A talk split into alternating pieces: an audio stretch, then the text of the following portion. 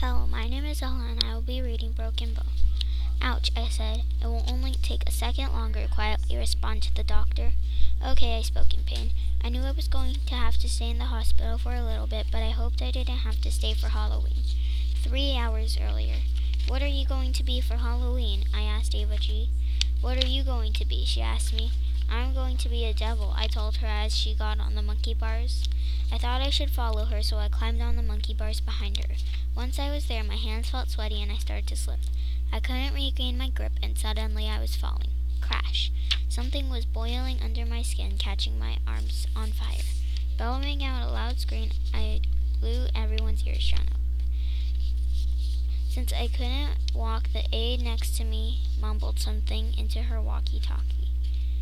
Out of nowhere, Mr. Chris came rushing down the hallway with a wheelchair. My emotions were at war with each other.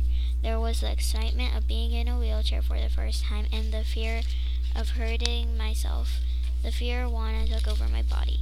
When I reached the nurse's office, they put about ten ice packs on my elbow. My sister came in shyly and sat down next to me to try to comfort me. Finally, my dad came, carried me to his car, and rushed me to the hospital.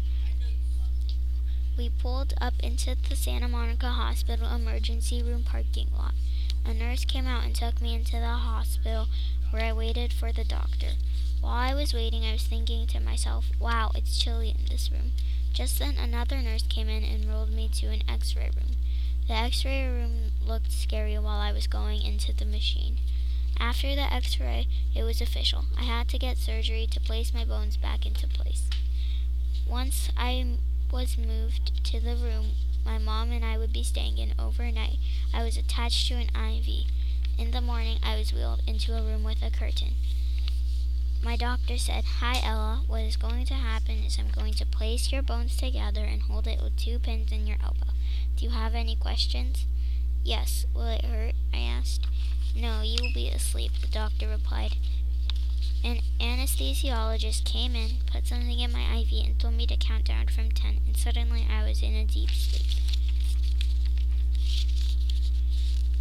When I woke up, I had a juice box in my mouth. Everything seemed blurry.